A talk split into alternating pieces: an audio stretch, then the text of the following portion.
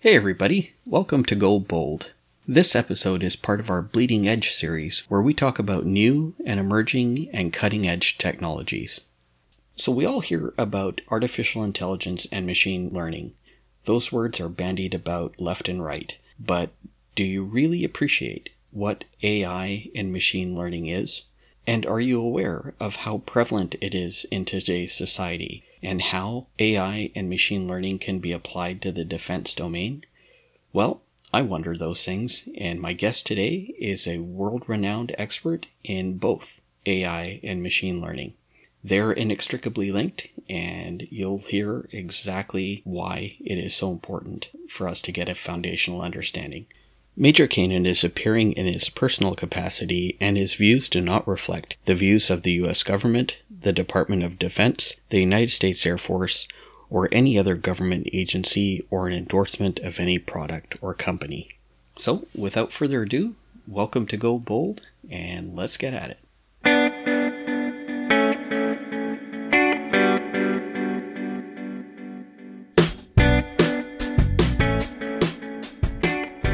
Hey, everybody. Welcome to Go Bold. I'm your host, Jody Atariwala.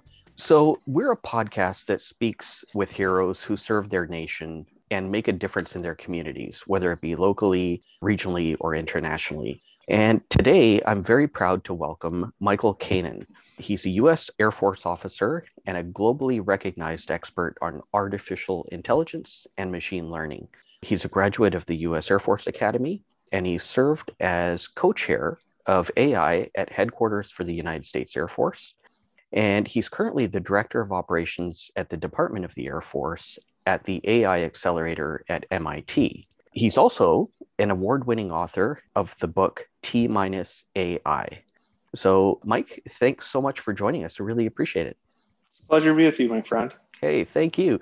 So, as I do with most of my guests, I ask what made you join the military and why did you pick the branch that you did? Well, I think growing up, um, something that was always instilled in in my family in particular is that you can't always reopen doors that get opened up. Right. Um, yeah. I in high school, growing up in Birmingham, Michigan, I played football, and fortunately, we always looked at that game and that sport as using it as an opportunity to open doors that you otherwise wouldn't have had. And uh, one day, I got a phone call from at the time Coach Fisher DeBerry so this is back in 2000 and uh, about six at the time. And uh, he said, you know, hey, I'm Coach Fisher Berry from the United States Air Force Academy. How'd you like to come play football here? And for myself, that was that never crossed my mind.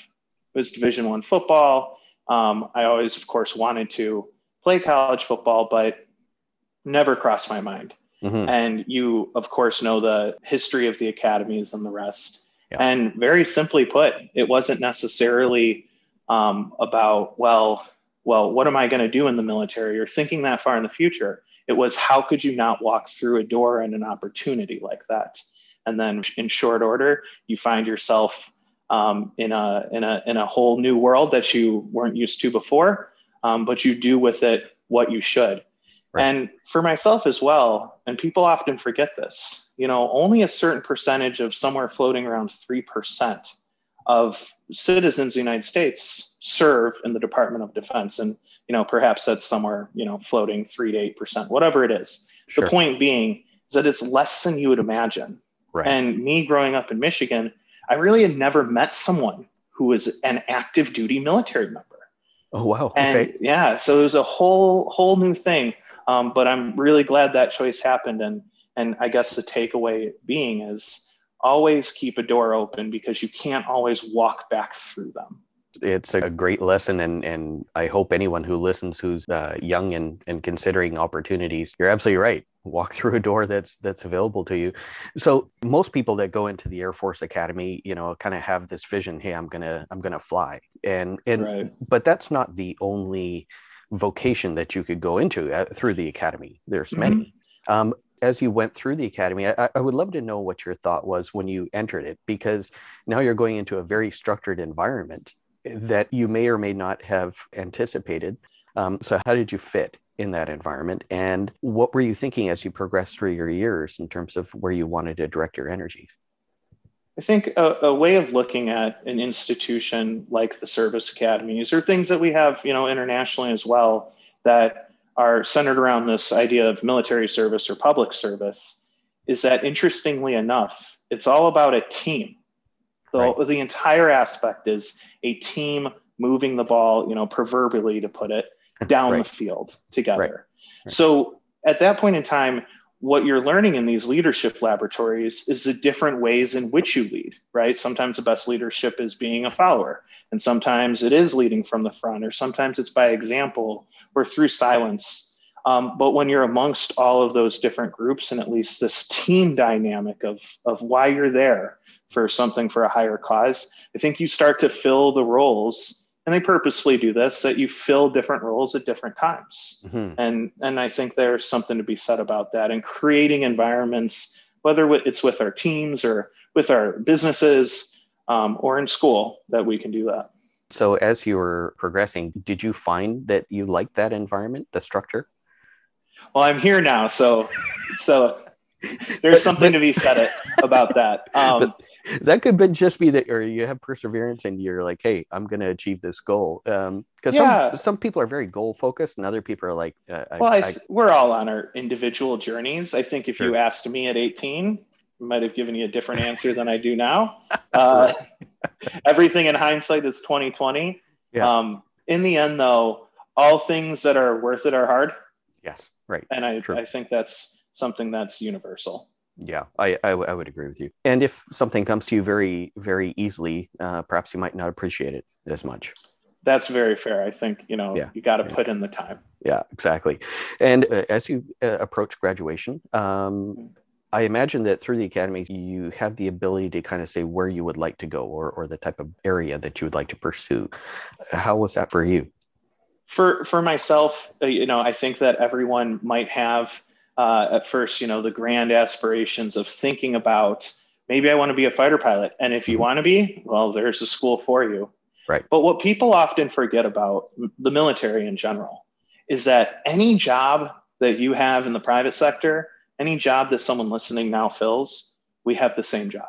Right. Whether it's being a lawyer, whether it is um, being a you know financial analyst, whether it's flying planes, and for myself, I uh, one of my favorite movies was Hunt for Red October. Oh yeah, and, great movie. You know, you grow up yeah. wanting that Jack Ryan moment. Right. He says, right. "Well, how'd you know he was going to turn left?"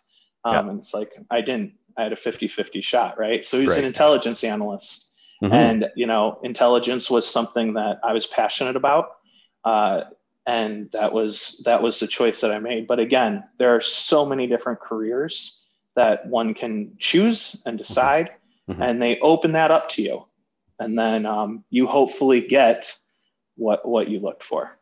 That's awesome. And uh, so you're the first person in the intelligence community that I have the privilege to speak to. So that's oh sure, yeah. that's that's awesome, and I, I love it because you know I, have chat with uh, pilots, I've chat with logisticians, all sorts of different folks, mm-hmm. but I haven't chat with anybody in the intelligence community. So tell me what that was like going into that field in the U.S. Air Force. I think it's an exciting field from the perspective if you really kind of live the motto like learning is a lifetime sport, uh-huh. always yeah. searching for more. The answers are are always obfuscated and hidden. And what was interesting enough was the intersection of artificial intelligence and intelligence. So uh-huh. again, if we went back in time and you asked, I guess at that point, 21 year old me, hey, what do you think of artificial intelligence? I would have said, well, I'm interested. I read about it. I think about it because it's kind of on the forefront. Um, I, you know, are you reading at that point in time, quantum's coming back into vogue, mm-hmm. um, and you're reading Brian Greene and Sean Carroll and the rest. Right. So I guess I'll share a story of my first job that I think puts this all into a frame of context, Please. and it leads yeah. into the artificial intelligence conversation because you know storytelling is how we learn best. I agree. And yeah. each of us are stories on right. being inspired to learn new things or lead artificial intelligence needs to be different. And mine began after graduating intelligence school, mm-hmm. after the Air Force Academy. My first assignment was at the National Air and Space Intelligence Center. And for anyone listening, and, and just for any citizen really, they have personally gleaned some benefit from uh, that fine, you know, institution or that center at some point in their life. Hmm. So arriving there, my first job was commanding this new mission. We called it ACES High, and we like acronyms. Yep. It's an acronym for the Airborne Cueing and Exploitation System Hyperspectral. And it was a first of its kind for us. We were just a couple months out from flying our first missions in the Middle East. That's okay. daytime in the Middle East, nighttime for us right. in Ohio. Right. The question to ask is well, what's a hyperspectral sensor? Mm-hmm. So you see, it's a camera that works much like our eyes do, except way better. So you and I see in three color bands. A mm-hmm. mantis shrimp sees in 12. So one might philosophically ask, like, what does a mantis shrimp see that we cannot? Right. But a hyperspectral imager, it sees in hundreds. What does that mean? Well, it can measure the radiance from reflected sunlight off of a material on the ground and when we look across the color bands during the day, of course, because well, sunlight, we can identify certain materials that were spectrally significant in the range of which it collects. So, long story short, it was this which initially led to my passion for artificial intelligence, because I forgot to say the year. It was 2011. And what was happening then? ImageNet, which for anyone listening was a computer vision competition so computer seeing, seeing things on a screen in which essentially the machine outperforms some really high human benchmarks in image recognition, right? Mm-hmm. Lots of cats on the internet. Mm-hmm. And also at that time, so long as we ourselves didn't kick the proverbial can down the road on artificial intelligence, mm-hmm. AI came out of its last winter then too, machine learning in particular. Right. So when you think about our mission using the sensor, we were collecting a massive data cube that somehow we needed to get back via satellite data to be processed where we were, all while live flying this plane in the Middle East with only about 15 of us in Ohio, moving the sensor, doing all the analysis too. At a moment's notice, let a sailor, soldier, airman, marine on the ground know hey, there's something you need to be concerned about. And sometimes that was literally turns away, seconds, minutes from you know a convoy on the road. Wow. Because again, we could definitively detect and see what the human eye couldn't, such as nefarious materials that could kill or compromise convoys and vehicles. Right. This was a huge deal. Yeah. And for those of us who knew how to frame an AI problem, it was perfect. Now, mm. moving forward, that began a groundswell of focus on AI because I wasn't the only one wondering, well, how much more could we have seen? How much quicker could we have told someone? What could we have done better? Who could we have better helped? How could we make, you know, writers smarter choices? And you know, those are perfect AI problems. And even without it, that team was responsible for taking off 37 tons of weaponized explosive material off the battlefield. Wow. Material where just 50 pounds smashed together is something that can do significant yeah. damage to people and vehicles. Right. And that team was directly cited and recognized as saving thousands of lives at very timely and critical points of discovery. So for myself, despite any subsequent professional accolade or even just a recent personal accomplishment, it's the women and men on and of that mission that I'm proud of most to this day. And I don't think that'll probably ever change. Um, you know, for most of us, it's always the first mission you love right. the most. Yeah, yeah, absolutely. What you're sharing, um, I distinctly recall reading about, and uh, not not your particular um, uh, program or mission, but the fact of unmanned systems in the air in combat theaters that were out there trying to protect ground forces. And one of the problem sets that people would be talking about is um, okay, you're going over the same route every day Mm-hmm. How do you pick out the differences? And I think that's kind of what you're speaking to in terms of utilizing AI to help you mm-hmm. um, pick out those differences. Because if you're going over the same highway every day, um, you know, you could have a guy looking through that EOIR sensor and be like, okay, I see that that's different. But there's so much information coming through that pipe that unless somebody's Johnny on the spot and sees something, mm-hmm maybe there's an automated way of doing it. And is that kind of where this was all leading?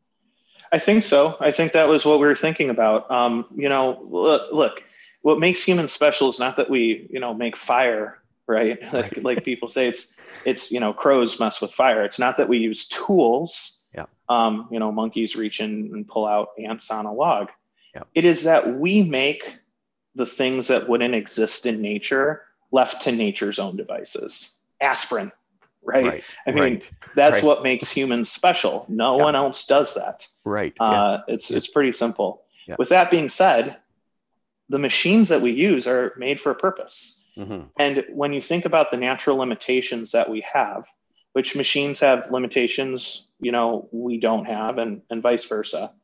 Um, I like to bin it out into whether you're in business or not. There's a concept called the OODA loop. You've ever heard of this? I have. Yeah. Yeah. So the OODA loop, I remember I uh, we were visiting a VC firm years ago, and they sat us down and they said, "Do you know about the OODA loop?" I'm like, "Yes." An Air Force officer named John Boyd is the one who created that. Um, Right. But essentially, for those in, listening, it is observe, orient, decide, and act. Whatever business that you're in, whatever you're doing, those are the four functions that you're performing. Mhm. And any shortening of one function means that that circle um, that you're always performing gets a little bit shorter. And it means you're outperforming your competition or doing something better. In terms of machines, and the ways that, that we look at it is the observe and orient functions, the ability to see and sift through the massive amounts of ones and zeros streaming on our screens or hidden in our Excel files. Mhm. Machines are very, very good at that. And what it ends up doing is it puts us into more decide and act roles. So we're not so much doing tasks, right?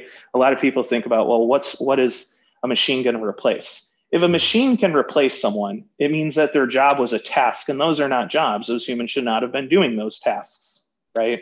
It's quite fair. and yeah. that and that was our that was our mindset and you know when we say the word unmanned or drone it does freak people out but i'll tell you this much there are 15 people ash you know 10 to 15 looking at a drone mission you know there's one in the cockpit so right. for what it's worth what we should say is um, you know remotely piloted yes, indeed. Indeed. yeah, Right. there's Yeah. uh, there's not some autonomous Terminator out there, and and you know I think that exposes the ways that we have to think about how we communicate. Mhm. That's all. And and and we chose the words unmanned because they're not wrong, um, Right. but you can see how drone and unmanned build that concern Mhm. when that's not quite what is meant. Uh, yeah, absolutely. And Hollywood doesn't help, right? Yeah. I mean, it, it doesn't help, but at the same time, you know, I, I like celebrating science fiction writers and this rise of fictional intelligence where we think about the futures we could have. And many of them prove themselves time and time again to be visionaries and are really well informed. In the short term, perhaps in some ways, it hasn't done a lot of favors to Hmm. deal with like the realities of what the technology we have today is. Right, right. I totally agree. So I've seen a number of interviews that you've done. Um, you know, I've I've read a lot of stuff that that you've written. Um, I think for the people that are listening that might not be aware of what artificial intelligence is, or terms like machine learning or neural networks, Yeah. um, I think it's worth defining those terms, but also I think it would be helpful to have listeners get a sense of how prevalent it already is today. Those things Okay. already are today, because I think people, when they pick up their cell phone, they might not really appreciate, you know, Yeah. so, eh, what I a think- technological feat it is. Exactly. And eh, I- I, Sure. I think you you know exactly where I'm going with this because I, I think people are utilizing technology today, but they're not really appreciating that these words are what we're actually seeing and using. Yeah, no, I, I, I completely agree. So I guess let's level set just for one second. So despite the words we talk about AI, just like us, we happen to be talking about Terminator, Right. or right. the fact that it's now commonly employed as the foundational software and applications, products, and services throughout everyday life to sophisticated business. It Mhm. just remains entirely misunderstood, and let alone worse in recent critical years. And more broadly still, AI has been ignored by democratic policymakers and, and many of our businesses, while let's be honest, other nations and other non democratic ones in particular are not only fully experiencing AI in their everyday life and military and geopolitical pursuits, they're executing legitimately very advanced digital operations. Right. And they saw it as an opportunity. So while this is a reality, the issue that we have is that when we professionally or just in everyday life discuss artificial intelligence, there's a contributing issue at Jump Street to the definitions. So the definition that you'll generally hear from most in governments or or um, you know in academia is it's the ability of machines to perform tasks that normally require human intelligence. And it is correct and it's precise in a certain way. Here's the deal. We can really quickly unpack the problem with this definition mm-hmm. in practice. The problem is is it's a rolling definition. Under right. this definition an abacus was ai ti83 calculators which you know hold a special place in our hearts uh, were ai right. excel files were ai and yeah. now google search is ai Right. And furthermore, it's anthropomorphized with a nod towards the human domain. And we just keep this cycle of living in the trough of disillusionment with statements such as, well, that's not real AI. Mm-hmm. When we're otherwise missing the boat to capitalize on the ways it can, does, and will profoundly impact us, our pursuits, and our efforts. Mm-hmm. So, the purposes of conversing, it just needs to be a little more practical and pragmatic. Simply put, AI applications are designed to analyze data and formulate predictions without any overall guidance from us. That's it. Regardless of the technique, the semantic games played by people, researchers, or companies, that's all it is. And with this in mind, hopefully we can now move forward at least a little bit with a better shared foundation. Mm-hmm. What we want to do is get beyond the what is AI conversation right. because we've been having it for years too long. True. Now, despite a collective ability to speak more than five minutes on the topic for most, the question is, is well, what's different now? Which right. is, an insightful one that people don't ask nearly enough. Yeah. The reason this emerging suite of technologies are so different is because of just some advancements in global access to data. So mm-hmm. think cloud. Right. Software mm-hmm. is eating the world, right? So we digitize a lot, and computer chips that are faster. Right. That's it. Right. Yeah. We're now capable of not having to explicitly code inputs into machines with a semblance of the output in mind. So mm-hmm. those algorithms people hear about, just think of that as math expressed in code mm-hmm. that evolve and optimize for whatever it is they're tasked to look for. Example is faces on a screen, filling in missing fields in Excel, generating the most likely next word, or serving you up ads on a screen. And to the point of how do we see this in everyday life? There's a few examples I like using that I think no matter who you are, you're like, oh, wait, that's artificial intelligence, right? right. So if you hopped on LinkedIn or Facebook lately, it mm-hmm. gave you news based on what you learned from everything that you engaged with, looked at longest, or what your friends liked, all while filtering out what doesn't resonate with you. Right. Have you yeah. recently written a Gmail where it suggests the you know last words, which was really obnoxious up front. But now it's getting pretty good, right? It's, That's it's getting really learning, good. Yes. Right? right? It also right. filters out all the spam you don't see much of in the world any longer, right? Nigerian mm-hmm. princes and all those schemes. Right, right. if Thank you unlocked, yeah, thank, right. yeah, yeah. it, but it is, it's a good point. Remember being on AOL and it was just spam? Well, mm-hmm. you don't see that anymore. It's because it's not that people stop doing it. It's that spam filters are driven by machine learning. They're really good. Right. Um, right. If you unlocked your phone today, it used thousands of infrared dots to scan your face mm-hmm. and compare it to what's stored, you know, from the face that it has always seen that you gave it. Right. right? If you receive a fraud detection notice from your bank, that's machine learning using your history to determine what is quote usual mm-hmm. and notifying you of anomalies to approve or identify as fraudulent, right? Mm-hmm. And then to the most two recent points that I really like is do you ever wonder how COVID contact tracing works or what's detected from chest x ray and CT scans or how we made a vaccine so quickly to predict the protein structure or how we did triage in our hospitals when they're filled?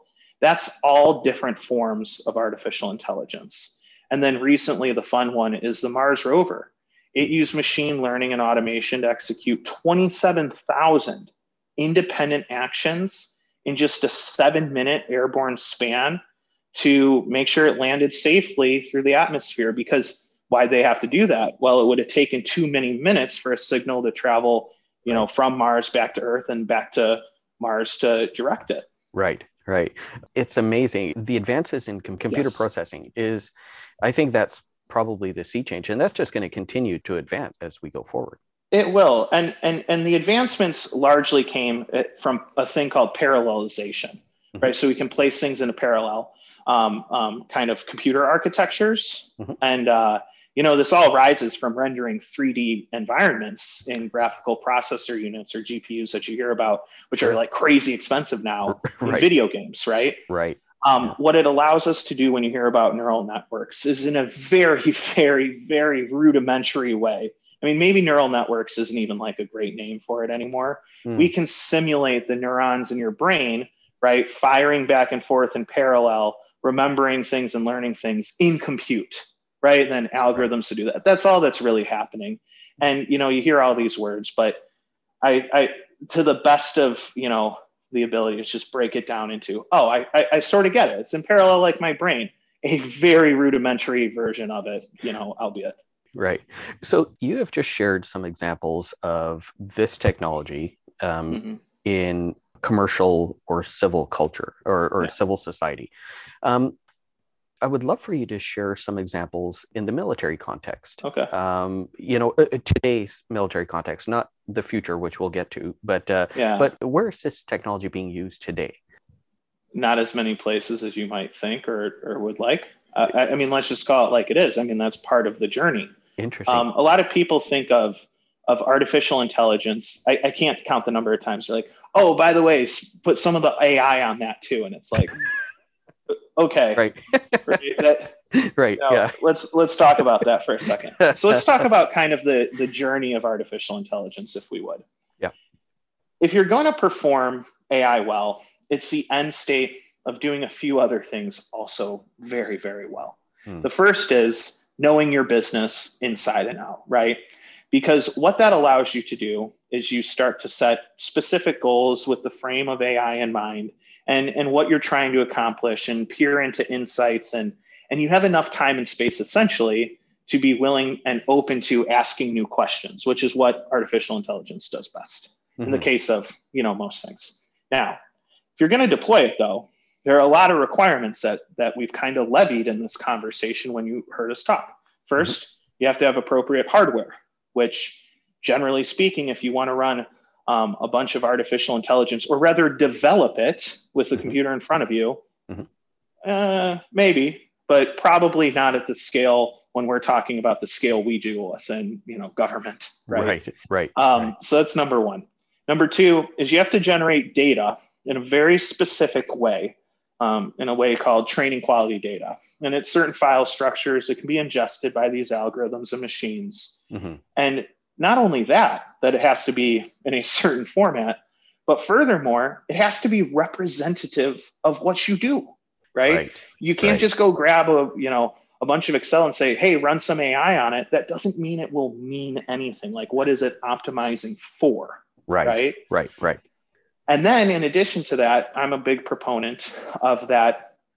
If you are going to use artificial intelligence in the ways that I think it's most effective and used today, which is think of it as you know a mirror, a flashlight, or a canary in the coal mine, right? Okay. That's so like asking new questions. Sure. Um, you should probably be able to automate through a process called robotic process automation Mhm. what it is you even do because what does that mean if you can automate something you understand your business really well the data has nice structure to it i know i'm getting the right outputs right and then what you would do is you use artificial intelligence on all of those examples in order to allow us to ask the new questions that we didn't have before Interesting. so, and it also necessitates cloud uh, for the most part if you're going to do it at scale.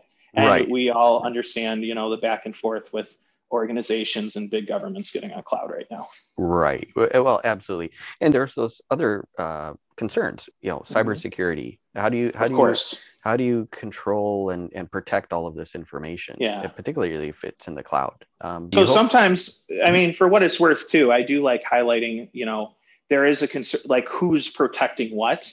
Right, In aggregate, however, Yeah. Um, the cloud actually, it, it's really contrary to popular belief, Mhm. but cloud and and all those provide in, in in no uncertain ways actually more security than just you know leaving it on your machine and hoping for the best and you know setting it apart from everything else. Right. Um, the question though is is at what cost does not developing it come at should be the question we always ask in our personal lives and business. So where are the examples that you see it um, you know nowadays you see it in the things that you see out in the normal world right financial documents to ensure that we're not having um, redundant efforts right in Mm. order to read and read regulations and say hey these regulations are are are uh, you know not complementary but they're conflicting or something to that effect right, Right. Um, in terms of efforts like scheduling right you see artificial intelligence in practice and the point being is that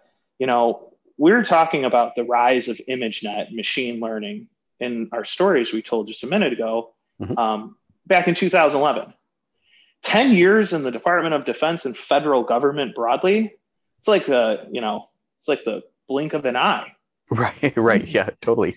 you know that's two cycles of the budget That's yeah, So- that's right. Yeah. so I do want to highlight, you know, in, in this notion is is the amount of thoughtfulness and effort into creating the system to to do it appropriately Mhm. and to even generate the things that we need, like all the stuff we just talked about, to even perform it the right way. I Mhm. think we get a little ahead of ourselves, or people wonder what are the terminators and big governments doing Right. they're not doing the wrong thing. They're trying to journey there, and and and, it's not exciting, but but we're not the human You know, I always tell people, we're not the heroes of lore. Like I'm not that. Um, you know, the Ender's Game people doing Right. all this crazy AI stuff. We're enabling the next generation to do that stuff. And I can, you know, it's not it's not the fun stuff, but Hmm. you know, for what it's worth, I think that's I think that's pretty great. You know, I can get behind that. Yeah, absolutely. Well, you know, it's it's interesting. So you made the comment of people saying, "Oh, let's put some AI in that," or, or "Let's Sure. use AI there." Um, clearly, people, even within the Air Force or Mhm. the Department of Defense, you know, they have an idea of what it is, but they don't really appreciate what it is, Right. right? And I guess that uh, hopefully discussions like this help because I think that's why you see us so open now. Yes, right. Exactly. Yeah. Yeah. Yeah. It, it's so important because you can't utilize the technology until you have an understanding of what it is or how it Mhm. works. Um, it's very interesting because there are companies that I know, and if we keep it in the Air Force context, that talk about utilizing AI as an effort to pick out people that would have the highest likelihood to succeed in being a pilot. Huh. Right. Right. Yep. And uh, so they talk about utilizing AI in that context. And in my mind, uh, and this comes to biases.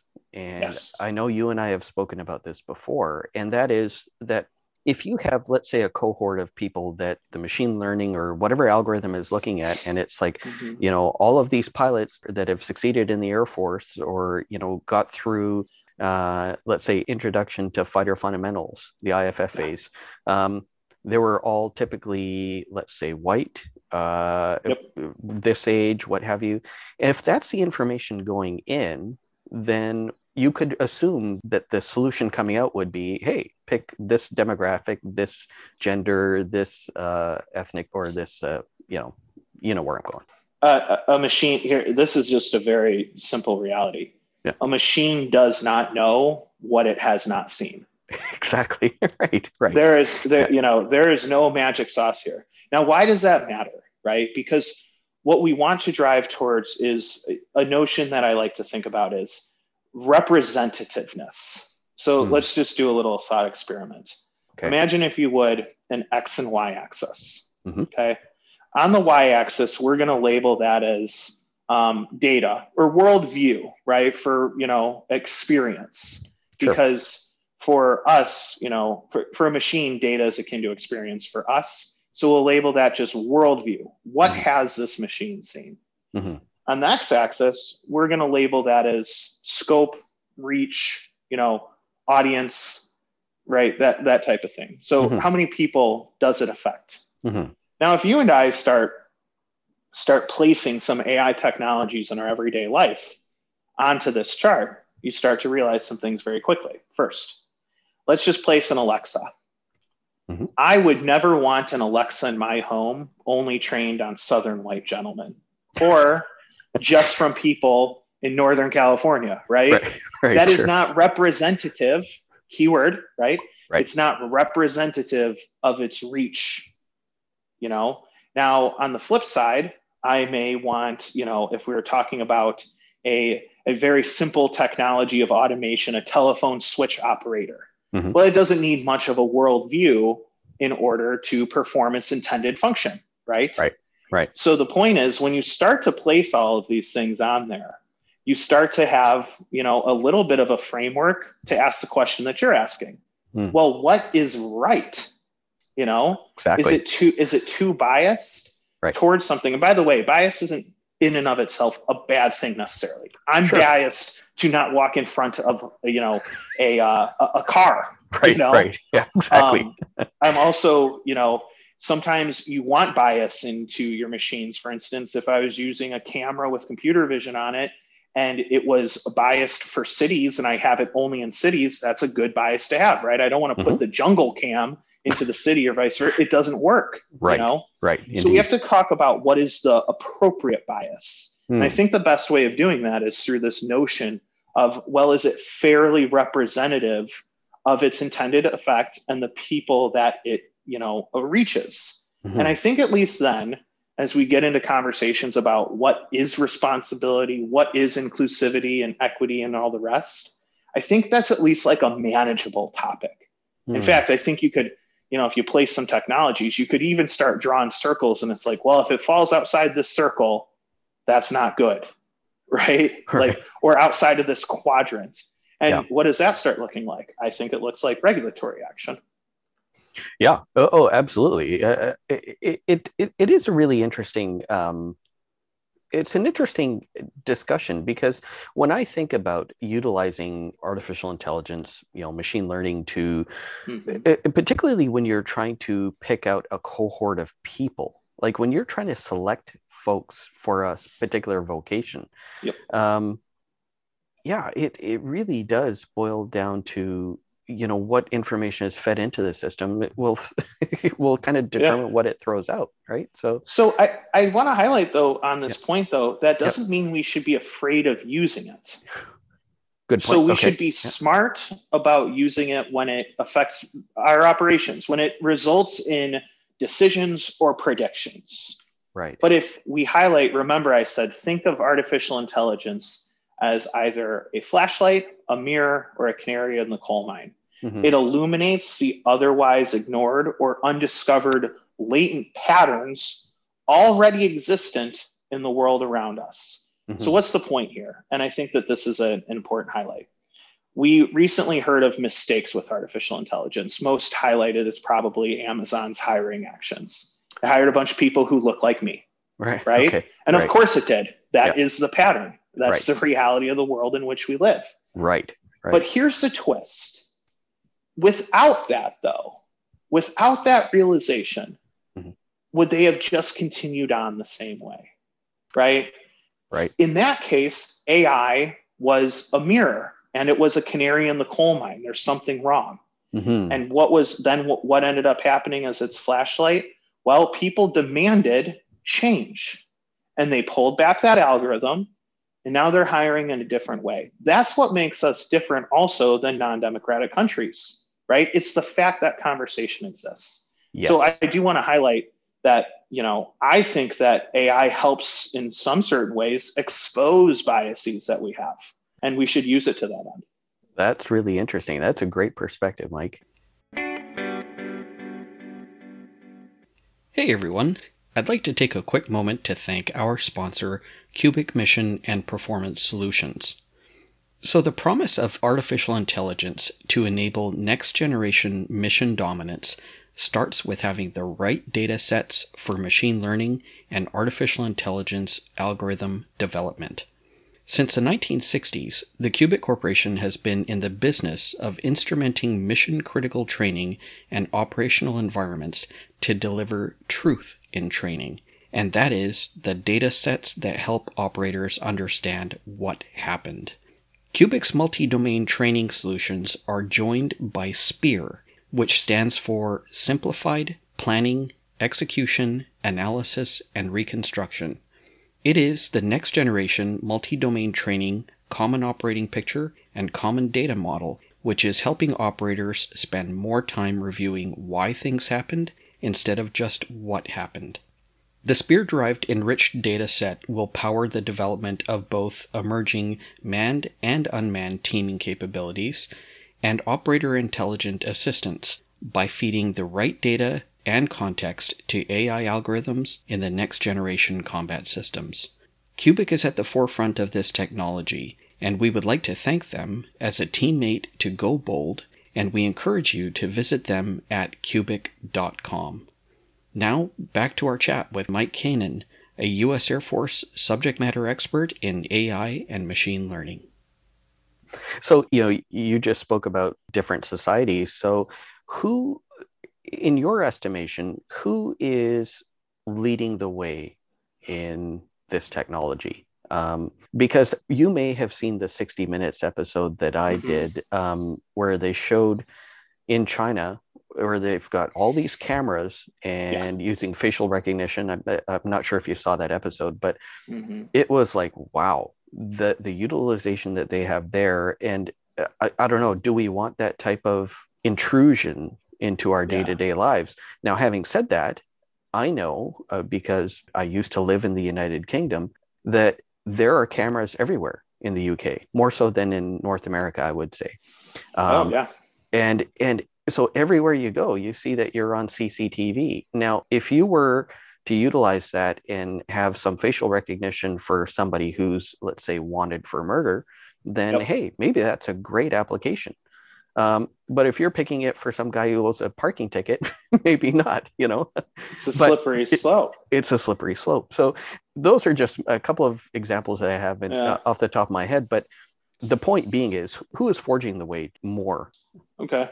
Um, you know, to this point, especially on the UK, there's a recent Netflix documentary called Coded Bias, oh, where okay. an example is significant, and it's a it's a great documentary hmm. um, about the bias that we naturally code into our machines. Because again, if you're not represented represented in data, it will not know who you are or you know bias um, towards something else, right? Interesting. Um, okay. Which, by the way, just as a quick highlight to that point, which calls for when people say, I don't want an Alexa in my home or I don't want those technologies, mm-hmm. just understand that you're not contributing to the data that it will, you know, companies are going to move forward with actually using, right? And right. going to use as a service. Right. And it's a fine answer to have. Mm-hmm. Just understand the trade off that's being made there. And furthermore, it calls for us bridging the digital divide in all of our countries desperately, right? Mm-hmm. I, I, think that is one of the most crucial things that we can do right now um, so that people aren't left behind. And it will be uh, kind of the future have and have nots, you know, mm-hmm. who is represented in data. Okay. Mm-hmm. So to the point on, you know, kind of where do people stand in relation to one another or yeah. nations? Yeah. It's a tough question because there are a lot of apples and oranges comparisons being thrown around. Okay. So here are a couple examples many people use. Um, for instance, China publishes more AI research than the United States in raw numbers. And, and by the way, I'll say, you know, uh, not only the United States, but let's just say Western democratic countries, okay? Sure. Mm-hmm. Um, in raw numbers. And that's often cited as a concern. You hear about all the time. Mm-hmm. On the flip side, the US and uh, all those other more like minded nations, at least in government structure, mm-hmm. vastly outnumber the citations of papers. So hmm. who's ahead?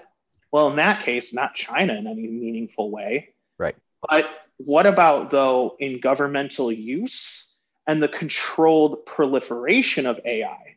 In terms of use and experience, though, I'd hand it to non democratic nations executing many of these technologies and experiencing them at home and abroad and using it to, uh, you know, essentially serve their ends. Mm-hmm. So it's a, it's a tough thing, and you, you really have to think about it in this stance. What is the short term and who wins in the long term, right? So, in the short term, digital authoritarianism is quite effective, right? They control all of their data, they can use it all. Um, and we have to ask ourselves well, what are the trade offs in the long term? And if we're going to um, be able to combat the short term benefits to, again, more data equals more better AI, mm-hmm. digital, you know, authoritarian governments can essentially package up uh, authoritarianism in a box and send it anywhere and get more data and recursively they just keep getting better.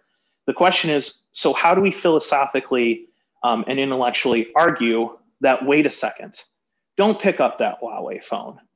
You know, hey, I know you love the capability of TikTok, but you know, when you put the bunny face emoji on your face, it's training a facial recognition algorithm called computer vision, and that data is then collected. And by deduction, because China lives in a civil military fusion society, they have to share it with the China Chinese Communist Party and along with the military. So you're making more robust algorithms that are used to detect and identify, um, you know, Muslim Uyghurs who are then rounded up and placed into camps um, in, in Western China.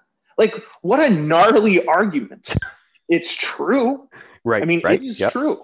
Right. right? There's right. that is how the technology works. Amazing. But think about the level of intellectually um, kind of sophisticated experiences and knowledge you have to have with artificial intelligence to see how that pipeline plays out. Right. So, what's most important now? I think it's having conversations like these and Yeah. educating people on the realities. So, at least people can make their own choices, Mhm. but they're generally informed of what the choices mean and the compromises we may potentially face. Yeah, that line that you strung together is amazing. And it's, you're right. I don't think many people think that deeply about it. And and it's interesting, you know, when that discussion a few months ago was happening to a greater extent in the in the public Mhm. domain about TikTok, Yeah. I don't know if people appreciated why. You know, they're just saying, "Oh, it's a Chinese company" or whatever. Yeah, I think. I mean, I- think what that calls for is back to this point. The limits of our languages mean the limits of our world. Right. You know, I, I sometimes I hear um, people who might say, you know, a government shouldn't have artificial intelligence. W- what do you mean? We shouldn't have artificial intelligence to ensure we're not, you know, doubling down on taxpayer dollars. Right. Um, you know, uh, to say and, and I think that this is important to not draw any moral equivalence or ambiguity on this. Mhm. To say a representative government should not use artificial intelligence because you're fearful of what could happen. I mean, if I feared what could happen, I would never hop in a car. Right. Yeah. Right? Exactly. Right. I mean, that is so. Yeah. And, and the point being, though, is it is a hallmark of democracy to say, I don't want to work with someone or I don't want to share that with a government. That's that's its own thing. Mhm. But let's make sure that there's a foundational argument to be made outside of, well, what if? You know, you wouldn't do anything in life if all you did is wonder what if. And the point being is that we need to ensure to the best of our abilities that at least it reflects the qualities and aspects of freedom and human dignity and the rest that despite our mistakes um, you know along the way that we do differently than other countries because you know those choices those trade-offs are very real and we need to make sure people are are aware of them and that's why i think it's so important to to to focus on contemporary education on this topic and ai is not for just tech people Right. Right. Exactly. yeah Well, you know, everyone is using it, whether they know it or not. And so you're right. Right. It, it is not just for tech people. And that's why I, I, I'm very grateful for you to be Mhm. here to share this because eh, I, I think discussions like this are fascinating. You know, I'm interested personally, but um, but I, I, I hope that more people engage in, in similar discussions. Um, you know, there's that thought that you would think, well, if you don't need to utilize the technology, do you really need to know it? But everybody's using Mm. it, you know. So, so it, it's like it's like to what degree do you just go about your day ambivalent to to things? Yeah, I think here's I'm asked this question a lot. In fact, I you know we all have things we're dealing with. You can't learn artificial intelligence in an hour. No. Um, you got to put you got to put some time into it, but that's okay. So, what is the extent that most people should should understand it? Um, I think of it like as electricity. Right? I, I, I don't think most people know know Ohm's law off the top of their head. Right. Right. Right. right. Um, you know what they do know though? Not to stick a fork in electrical outlet. Right. exactly. I- right. I don't know anyone who can build a microwave, Yeah. but right. they know dang right well don't put tinfoil in it for the most part. right. Um, Yeah. There, you know, cars, most people can't build, let alone, I, I don't think anyone can build and code the software in our car nowadays. And we use those. So the point being is there's a lot of stuff that we trust, quote, um, or understand in everyday life. Mhm. And it's because we have left and right bounds on them, right? We're aware of when it's used for bad and good, you know, like a hammer. Mhm. Um, right. so, so I think that that's the way we want to approach it with artificial intelligence. And I do want to highlight one point on this is that we can all influence the path and provide opportunities for others, like our kids, our friends, our neighbors, to generally understand these technologies as they continue to infringe on human rights across the globe, yet we don't discuss it, Mhm. um, or it affects us and we use it every single day. So, what I would ask to people, and what I do ask, is I go, what are you doing to better understand it and help others do the same in ways that matter to them? Back to the start of it. We all have our individual journeys. Right. So, here's a point Do you love dance? Help people dance with a robot. Are you a writer? Show them a language transformer. Are you a psychologist? Help us deal with how people will handle with life changes driven by tech. Are you a wildlife or nature preservationist? Let's use computer vision to track and predict lions roaming the savannah. Are you a political representative? Help us bridge the digital divide. The point is, AI is for everyone. And mark these words the future rock stars in artificial intelligence will be teachers, parents, uh, sociologists, psychologists, you know, all the things that you don't think about because the sci fi is here. Mhm. If the technology does not change one iota moving forward, it will profoundly impact us all and disenfranchise some. Absolutely. And I would imagine this is a perfect segue into your book, T minus AI. Oh, sure. What prompted you to write the book? It's always an interesting question. Um, you know, when someone said, for anyone who you know aspires to ever write a book, Mhm. uh, write a book that you want to read. Right, right. Yeah. so so I think that's number one. Um, was I, I wanted to read that book. So most simply stated, as I think we've kind of exposed, is AI in everyday life is designed to capture, analyze, and then optimize human patterns and practices. Mhm. And now we do realize too, pulling the string back, without care and control, though, it can unintentionally or even purposefully infiltrate privacies and replicate and exasperate our worst inequities, biases, and abuses. Mhm. Um, so T minus AI was never meant to be some excited portrait of a utopian future or just a dystopian sketch of all we should fear. It was undertaken to, I guess, objectively address the current realities and the true future implications of artificial intelligence, to explain the rudiments of the tech in an accessible and engaging narrative. Mhm. And then in doing so, build and provoke a common call that AI is only implemented in ways consistent with fundamental human dignities and for purposes consistent with democratic ideals, liberties, and laws. And because it's you know so poised to advance the efficiencies and and purposes of not only public entities but private ones alike, of course, as we see most often, it ultimately will compromise many of us. Um, so the challenge in, in frankly writing the book to a certain degree was to excise my own patterns and biases from the narrative to create a work that would be lasting and equally accessible to a broad audience of readers from different cultures and countries and educational backgrounds and social perspectives and of course political persuasions. Mhm. So what I want to do is build something that foundationally was unbiased and factually accurate as, as possible, Mhm. but also provide an intrigue and dynamic storytelling for the common reader, right?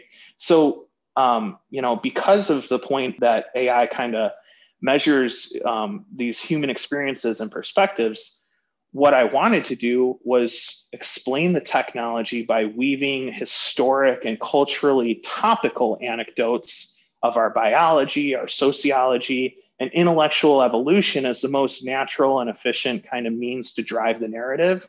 Right. Because the story of AI, from its origins to its present and all of its future iterations, will remain the story of humanity itself. So therefore, I wanted to write those as poignant themes throughout the book.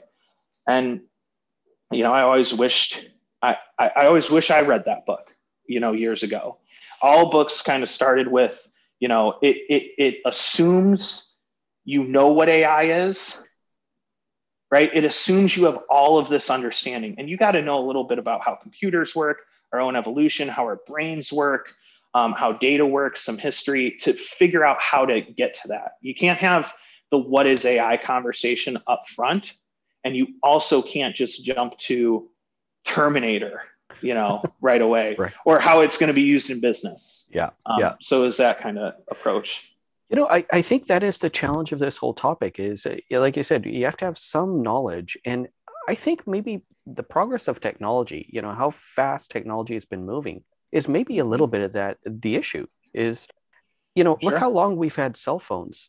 You know, I, I still remember cassette data tapes, you know, in, in computers. Like, you know, Yeah. and now I'm starting to date myself. But, uh, but, you know, when you just think about the cell phones that we all have today, how quickly they have advanced in terms of camera technology and and uh, you know how fast Uh-huh. they they operate i wonder if society is really you know the engineers are are, are there but uh but Uh, is the is the average person uh does the average person really appreciate how fast it's moved because i think to get to these discussions they don't have that foundational knowledge this, I mean, well, that's the existential question, right? But I think the existential answer is it depends on how we handle it. I Mm. mean, the human story is full of transformative tech and moments, and the successes or failures Mhm. are all based on being ready for it, which Right. means we have to watch out for how we use it and other uses it, but Mm-hmm. center all of that. Um, I guess our on our collective understanding and recognition of it. You know the you know I hate to use this line. Actually, I don't. You know the I know it when I see it. right right? right right Um, so I, I guess with all that said, there's a bit of hopefulness with what I just kind of Mhm. um, I, I, I hope provided. Um, and I'm quite bullish on the opportunities at hand, but Mm. I'm not so much bullish on what we thoughtfully do about it. Mm. Um, it was only two years ago when Dr. Kissinger said very clearly, Mhm. philosophically, intellectually, in every way, human Mhm. society is unprepared for the rise of AI. And I want to dial in, I guess, on two words there, to your Okay. point Yep. philosophically and intellectually. Hmm. As it was then and is now, the axiom rings true. So Mhm. often the conversation we're just speaking below, passed around and through one another without any common set of experiences and shared knowledge. We lament about Alexa and Siri not understanding us while worrying about super intelligent machines in some future singularity point.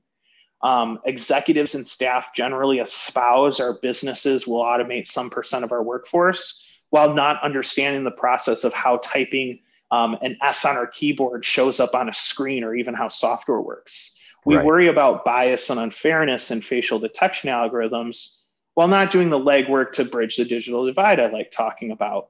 And it just goes on and on. And the point I'm trying to raise is the cognitive dissonance in the concerns Mhm. and the missing practicality and pragmatism and misunderstanding of how we are or when or even could breathe life into all of these various concerns. The takeaway, I guess, is that if we're prepared, um, yes and no, depending on the context, somewhere in the middle, not binary. Are we emotionally prepared, mentally, geopolitically, technologically, culturally, politically, economically? Um, well, to answer any of those, I think it takes different people from different backgrounds with different focuses, with a philosophical and intellectual foundation that needs to be solid and shared. And I think that's why your question is so perfect. yeah So, yeah. you know, uniquely to those now, ask yourself are you ready in individually and societally significant ways to interact with it? And, and you know, society in, in your community being a really relative term Mhm. like your community of your neighbors the community of your family the communities we you know hold in our in our um, you know religious circles or whatever it may be right Sure. Right. like right. just look Yeah. at it as as as as being a part of that and you know i guess uh i guess i guess to you know one last little point Mhm. is that um you know, we want to build a future where we have our rightful place and machines have theirs. To your point of like, well, where should we use it in government or whatever, mm-hmm. um, for the benefit of us humans. Um, but for what it's worth, progress often precedes peril. Developments that bring improvements for some frequently present risks for others. Right, right. Very good yeah. point. So you and I are both uh, long out of school. Well, mm-hmm. you might still be in school. I, I, think the Air Force has forced me to go get my master's next year again. So yeah, yeah, hey, right, right, on. Well, there you go. So, so uh, I I can say for myself, I'm, I'm long out of school, but I'm jokingly wondering if kids today, uh, elementary mm. school, high school, I don't know the answer, but I'm wondering if they are getting that grounding, that education. Uh, I I've, hope, I hope, but I don't, I don't know. I'm pretty excited about. It. So I sit on the advisory board for a nonprofit called the AI Education Project. Okay. Um, launching with a number of different schools in different states, kind of mm-hmm. a very quick growth model, mm-hmm. um, which I'm really excited about. It's truly my passion on digital divide and education. Awesome. Um, the important thing is, I think, for, for all of us and, and for parents and anyone listening now, mm-hmm. is that it's not about STEM, right? It's not about if your kid, you know, should they learn coding? Yeah, sure. You know, if, if they want to, mm-hmm. but that's not just what it's all about. So for instance, let's think of like curriculum you and I, you know, grew up learning, right? Sure. Um, we all learned about the Cuban Missile Crisis. Yep. Right? Mm-hmm. Why, why not have a follow-on lesson where we talk about the reality of automated weapons? right? That's a very simple thing anyone can discuss, starts to bridge familiarity. Um, you know, many schools at some point, people read 1984. Mm-hmm. Well, why don't we talk about dystopian society currently playing out in places around the world with that same technology? Or alternatively, right. if you read Brave New World, let's talk about mis and disinformation in the United States, right? Right. Um, yeah. I, I always like when people are like, oh, 1984 America. I'm like, no, Brave New World America, 1984 China. You, are mixing right. these things up. Um, right. It's okay. Maybe you haven't read the book. Um, it's, a, it's, a, convenient uh, yeah. analogy. Um, yes. Uh, yeah, convenient. Um, when we talk about, you know, for instance, um, you know, we read I, Robot. You mm-hmm. know, let's talk about, you know, why how AI only works off of examples of data. It doesn't know what it doesn't see, and why those you know laws um, always conflict with each other, and why Asimov wrote that way. Mm-hmm. Um, or in biology, right? Let's talk about modeling and simulation of the vaccine and using RNA, right? right. I mean, that's how it's done. Right. Um, Absolutely. Um, so I so the point being is that we, you know, it's just an extension of everything that we've had. In mm-hmm. fact, it's like the ultimate thing that we wanted to to create is technology that learns from the presentation of new things, much right. like we do. That's exactly. all that's happening here. Right. It doesn't need consciousness, like none of that. That's a yeah. different conversation. Right. And I think when it comes to that kind of curriculum, though, then we mm-hmm. need to do that. Now, the question is, is how do we work with our teachers to help them understand it, right? Right. right. So that they can they can do that. And I think that as we see um, a big rise in you know I think education funding and the mm-hmm. rest. Mm-hmm. I, there's nothing more crucial. The the underpinning of all the future conversations that we're going to have and concerns, such as what is real, will be undergirded by artificial intelligence and mm-hmm. these kind of learning suite of technologies. Mm-hmm. Now it's the reason for mis and disinformation. It's you know all the things we have now. Mm-hmm. Um, so I think it's worthy of reaching that level. We just, again, have to expose people in ways that aren't coding on a computer. Right, right. That's what I think is crucial. And to that point, um, if you were to guide a young person today, um, whether in high school or or entering college, yeah. if they wanted to pursue a career in this field, how would you guide them? What would be your advice? Oh, just find anything you're passionate about. Um, so what we want to do is we we want to see the world through the lens of artificial intelligence. I'll give you a good example. Okay. Okay. Right. So so constantly when you're thinking about AI or you understand the process, mm-hmm. you're thinking yourself, you're like, oh, why doesn't that have AI? Or you know when it when it has some machine learning kind of like um, aspect to it. Right. Um, did you ever hop in those newfangled elevators that you don't have buttons on the inside, but you push the button only on the outside, and then you get inside and you're like, whoa, Yeah. wait a second. Right? Yeah, yeah. but you yeah. tell what floor you're going to. Right, right. Yeah. It's a very simple optimization function, just taking the six elevators, right, and compute there in order to optimize where everyone moves. Right. Right. And it always frustrated me because, you know, working at the Pentagon for for some odd years, um, uh, I, I would walk in and I worked on the fourth floor on the outside ring. So like it's a big place. Mhm. And I sometimes was in the mood to take the elevator. And the elevator would be on the fifth floor. And then when I was going home, the elevator's on the ground floor. And I'm like, but why? Right.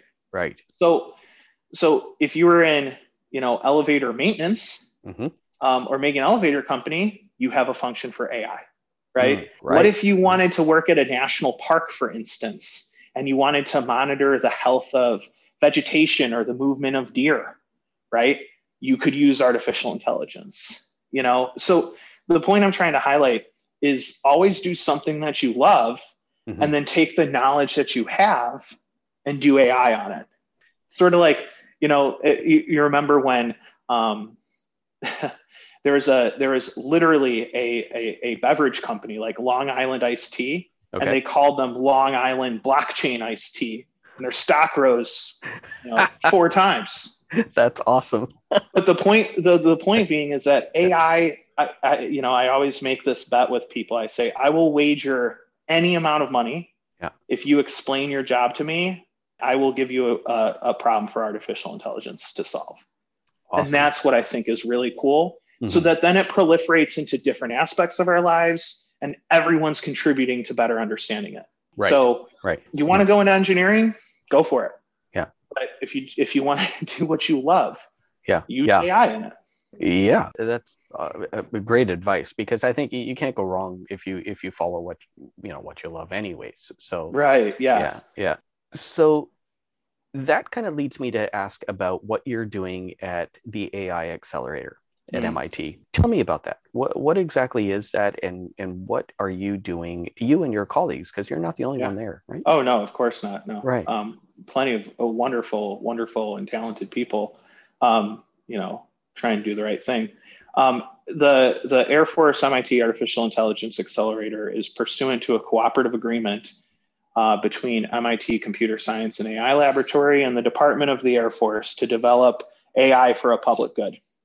And there are three main thrusts of effort to you know perform some flagship project lines that both advance the state of art of the science itself, the research, Mhm. and to the benefit of the public and to the benefit of the Air Force. So those are all decided um, to do those kind of three functions. The second piece is to develop the education for the Department of the Air Force on stuff like we've had a conversation about. What is AI? How can I continuously learn?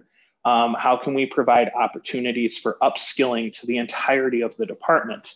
Uh, Mhm. so that's executed here as well. And then, of course, having a public and transparent conversation on responsible AI um, in terms of whether that's ethics or robustness and, and testing and evaluation and the rest. So those three efforts are, are in a partnership together, Mhm. um, representing you know, principal investigators from the school itself, from Lincoln Laboratory, and then uniformed airmen from the Department of the Air Force in different career fields, different backgrounds, um, purposefully representative of what the Air Force looks like also. It was designed that way up front.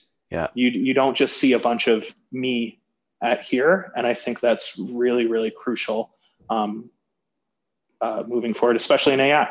Yeah, absolutely. And is this going to be um, a, a long-term persistent? Yes. Yeah. Good. Good. I think that's Yeah. awesome. I think I, I think what we're doing is we're we're reminding people that there's uh, more that unites than divides us. right. Um, we're all thinking about the same things, Mhm. and back to the point of what we really want is this triangular relationship.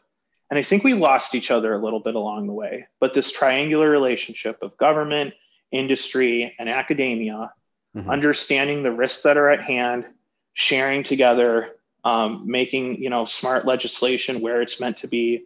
Kind of no more square pegs and round holes when we could carve out some new square holes. I mean, That's like simply what we have to do in society now. And it's just not fun stuff.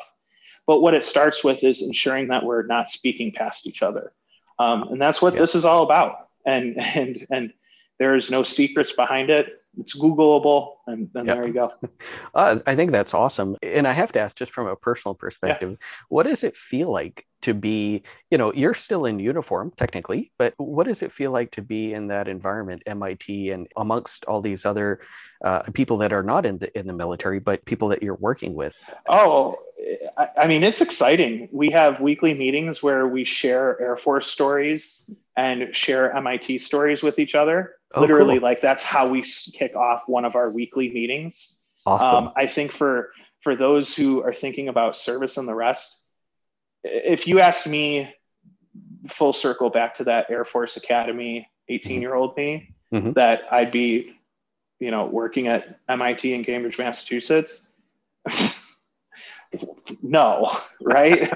I, I mean, it's it's it's wild and and it, it, in the vein of learning as a lifetime sport, you're around the best AI researchers in the world. Yeah. Period. End dot. And yeah. but here's also the point too, mm-hmm. is that those people who are dealing with it in their everyday life or need to use it in their jobs and stuff, there's nothing better than the connective tissue of research and operations.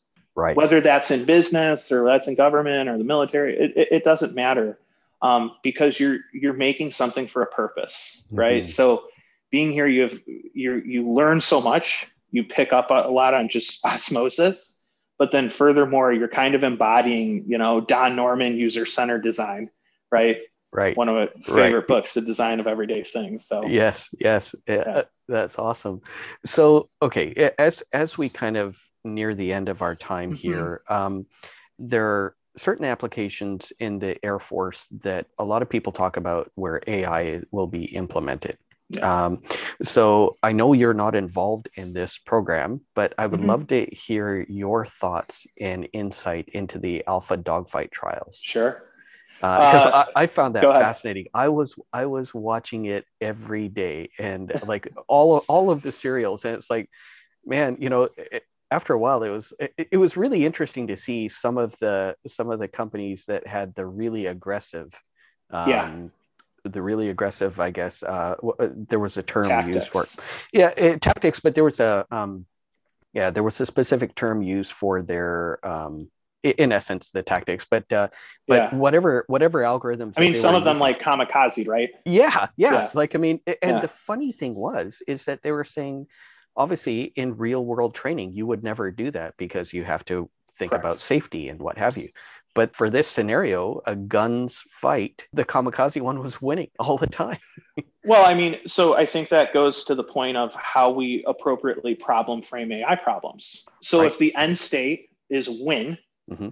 right right a yeah. machine and and here's what was happening there so in simulation and this is what makes machines a little bit different. And primarily, some of those techniques they were using mm-hmm. is a is a thing called reinforcement learning, where right. agents yes. just keep trying new things um, to essentially find new patterns. Okay. That that was the word. The agents. Oh, good. I'm glad. I'm good. glad we Thank have you. it. Yeah. Thank you. Yes. Yeah. um, so the agents are, are are essentially getting to play a, a billion times to solve right. whatever the problem was. Right. In this case, the problem was essentially, you know, a, a, kinetic kill in the air is what you would call it, right? Mm-hmm. Like some functional kill in the air. And mm-hmm. well, it's more kinetic because, um, you know, we're not just trying to, to to suppress things. Anyways, right. The point is, is that yeah, so it's going to come up with with things that you might not do in real life because of, frankly, first the physical limitations of of what you have in the world, and frankly, too, um, you know, the confines of of your own mind mm-hmm. right? I can only try something so many times.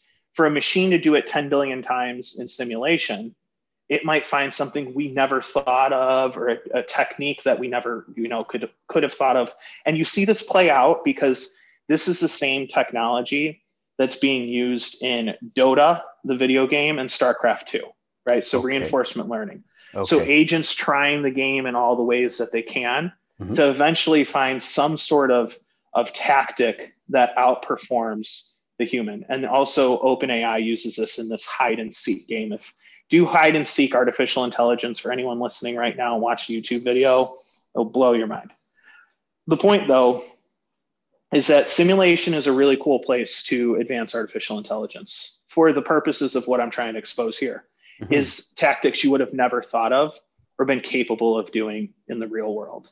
Now, whether or not it's worth it to fly a six million dollar jet into another, you know, plane, I don't know, sure. but it's not, you know, it's it's feasible, right? So, yeah. so these are the questions asked. So it's really exciting to see these things. Um, I think, you know, with it isn't the first time this has happened, by the way, though. Okay. Right. I think yeah. that's forgotten too. right. That, right. True. Yeah. Yeah.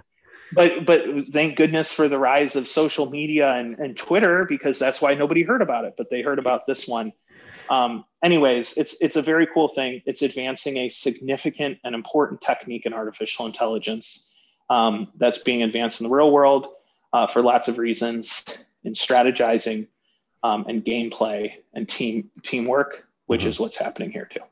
You know, I think also the pandemic actually helped in terms of the exposure of the alpha dogfight trials because my understanding yeah. is they were actually going to do it in Vegas and it was going to be where you know all the teams came together and oh sure and because of COVID they streamed it live through YouTube and there's so many things yeah I think there's so many things I hope we we keep from the pandemic I, I then a lot that we lose sure. um, but mm-hmm. some of the things that we keep are are are hey can I do more for more audience you know, right, do I just right. have to be face to face? And I think in this case, you know, the pandemic exposed this is a good thing. I completely agree. Uh, so the last couple of examples, and and they're they're interrelated, is mm. the U.S. Air Force's um, Skyborg and Loyal Wingmen, um, yeah. I guess, initiatives, uh, programs. Um, talk to me about how AI machine learning can be utilized. You know, mm-hmm. these programs talk about utilizing AI a lot, and that's yeah. kind of the way it's put. So, explain to somebody who's not aware of what Skyborg or Low, Low Wingman, what that is, and how AI can play a role. Yeah. Um, so remember when I spoke a little bit about the OODA loop and the observe and orient functions? Mm-hmm. Um, when you're a pilot in a cockpit, you're constantly being bombarded with different signals, like quite literally on the screen in front of you of you know are you being target tracked by something or and and is the computer quite certain of it like has mm-hmm. it seen that kind of form of of signal before or not and the rest mm-hmm. and they're constantly trying to figure that out all while live flying and keeping uh, their awareness and in a lot of times kind of quarterbacking the field right you know right. that's yeah. happening around them mm-hmm. um, artificial intelligence in that case wants to support that no longer observing and orienting and being sure of something and having to test and retest all while you're doing these um, you know physical performances of being a pilot in addition to that of course um, you know uh, more things are better than just one so of course you can take swarming to the nth degree right. um, mm-hmm. in terms of working with a plane itself right mm-hmm. Um, so those are some examples of effective uses of artificial intelligence so, number one, do we really understand and know what threats are around us? Are we managing the proverbial field that's going around? Because, you know, um, they're not alone in the sky, right? They're in a right. four ship or a two ship formation with tankers and everything else happening as well. Mm-hmm. And we're kind of coordinating that that dance. Um, mm-hmm. and and you know, kind of respond to something. What is it optimizing against? Mm-hmm. Number three is how could we swarm with these pieces? That's an obvious um, implication of using this kind of stuff to work together more as a team. And then I think, you know, um, simply put, that we saw in Alpha Dogfight, and this is a culturally difficult thing, mm-hmm. not only in public, in the public, but for the community itself, is, um, you know, do we have someone in, in a cockpit? It doesn't mean something's making a choice on its own by right. any stretch of the imagination. Right. Um, and there are some good aspects to that. Obviously, in the case of, you know, humans are limited to, you know, 9, 10, 11, 12 Gs. Right. I, yeah. I mean, the yeah. plane is limited by the human. Correct. Let's just right. call that like that's that's been the way it is for many, many, many decades. Absolutely on the, true. On the flip side of things, however, um, you know, are we okay with seeing, you know, someone not in a cockpit when you know, the very essence of the Department of the Air Force was air power and, right. and to yes. fly planes. Yeah. yeah. And I uh, I guess I'll, I guess I'll think of it like this. And and the point being is we should have thoughtful questions, right? AI has its rightful place. Mhm. You know, uh, this is not this is not going to happen now. I I would talk to friends, um, and I'd have. I'd have, you know, some F thirty five driver friends because you went to school with them and stuff Sure. and they're like they're like hey man um or or or they're saying and or she's saying you know hey why are you taking me out of the cockpit i'm like hold on a second Right. one thing i am not taking you out of the cockpit Yeah. you're probably going to fly for the rest of your career Yeah. but Yeah. will the next generation be in the cockpit Yeah. that's the question to ask Yes. it's Right. not about you, right? What about the next generation? And listen, you know, I think we should publicly have this conversation. I think people are. Um, I think we're more open to it, and that's the point of Skyborg and Loyal Wingman is to get those answers. Now, you know, we can drive Teslas on the road. Three-dimensional space is a totally different monster Right. when you're talking about artificial intelligence, True. right? True. I, I mean, I'm just gonna technically, it ain't there yet, right? There are no, Right.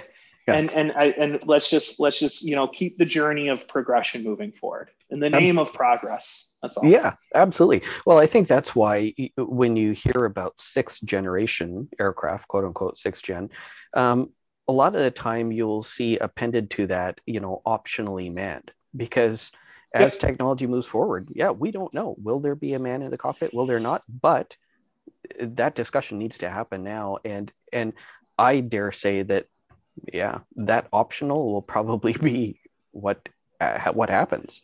I yeah. I mean, at least at least we have to have you know, pun intended, the option, right? Yeah, and, right, and by the way, you know what a marked big deal it is for for for the army to say stuff like that, or the navy or the air force to just put in the requirement, or whether what's a solicitation, Right. to show demand to industry Mhm. give me something optionally manned who knows you know i'm i, I it, all it does is again it marks a steady drumbeat of progress Right. and we should never be afraid of culturally hard questions they're Oh. okay Absolutely. Absolutely. that's It- I dare say that if we're not asking the hard questions, we're not pushing. We're not pushing ourselves enough. We Yeah, we should right. be asking the hard questions. Yeah. Yeah. Yeah. Because the simple ones, well, like I mean, uh, you know, well the simple ones will just keep doing the same thing Exactly. Exactly. So as we close out, Mike, uh, what is next for Michael Kanaan? um, uh, more of this. You know, I think, I think what is next? It, it's it's again, AI is a really long journey. Mhm. Um, I think it's it's it's kind of twofold. It's championing for for the causes in terms of legislation and work that best supports the broadest community of people to learn about these things, and then um, it's the practicalities of moving the federal government on smart steps along the way, right? Getting data right, and then all the rest of that, so that at least, you know, um, someone once asked me, they said, "What does an intelligence officer look like in 2030?" and and uh, you know, I said, "Well, not me. Um, I I know that I know that they get to choose their own adventure. That's what I know. That they can pivot." and they're not pigeonholed to one thing like we are. And that's the entire point. So, whatever is in the best way to let people see their own future into existence, I think those are the the big next steps. That's awesome. Mike, thank you so much for taking the time to speak with me. This has been enlightening. I've thoroughly enjoyed it. And actually, I, I should say before I close out, Mhm. you've done a lot of interviews. Um, what surprises you that people either have not asked you? like, uh, you know, are there questions that you're like, I'm surprised people aren't asking me this? Uh, so I got to ask you that. Um, I mean, I don't want to make the. I don't want to. I don't think anything's off the table. No. I think I try my best not to, you know, PA people. Um, PA meaning like public affairs Right. them and give Yeah, the, right. you know, for anyone listening, Yeah. um, and just be clear and transparent. If you can't answer something, you can't answer something. Totally. Um, but largely, questions I haven't heard. Mm, I guess uh, you know. I don't think often not enough like people ask, well, what keeps you up at night? Hmm. You know, when, when you ask uh, generally leaders that question, they say, nothing, or people will win.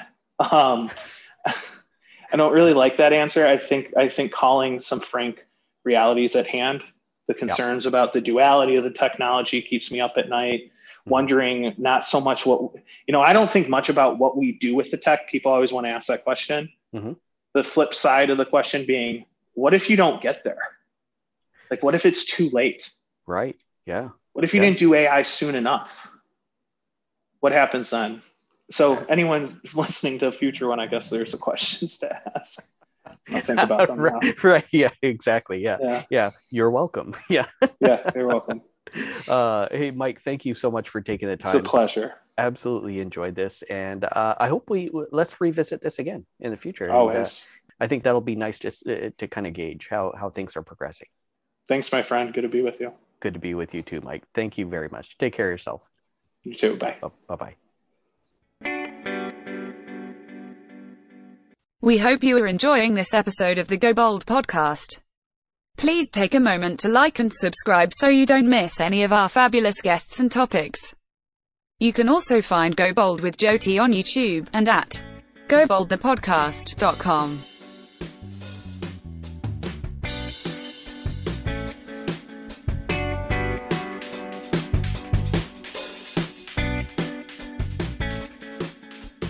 The views and opinions expressed in this presentation are solely those of the participants. This podcast is copyright and all rights are reserved. No portion may be reproduced or used in any manner without the express written permission of the publisher who can be reached at goboldthepodcast at gmail.com. The music on this podcast is Parasail by Silent Partner.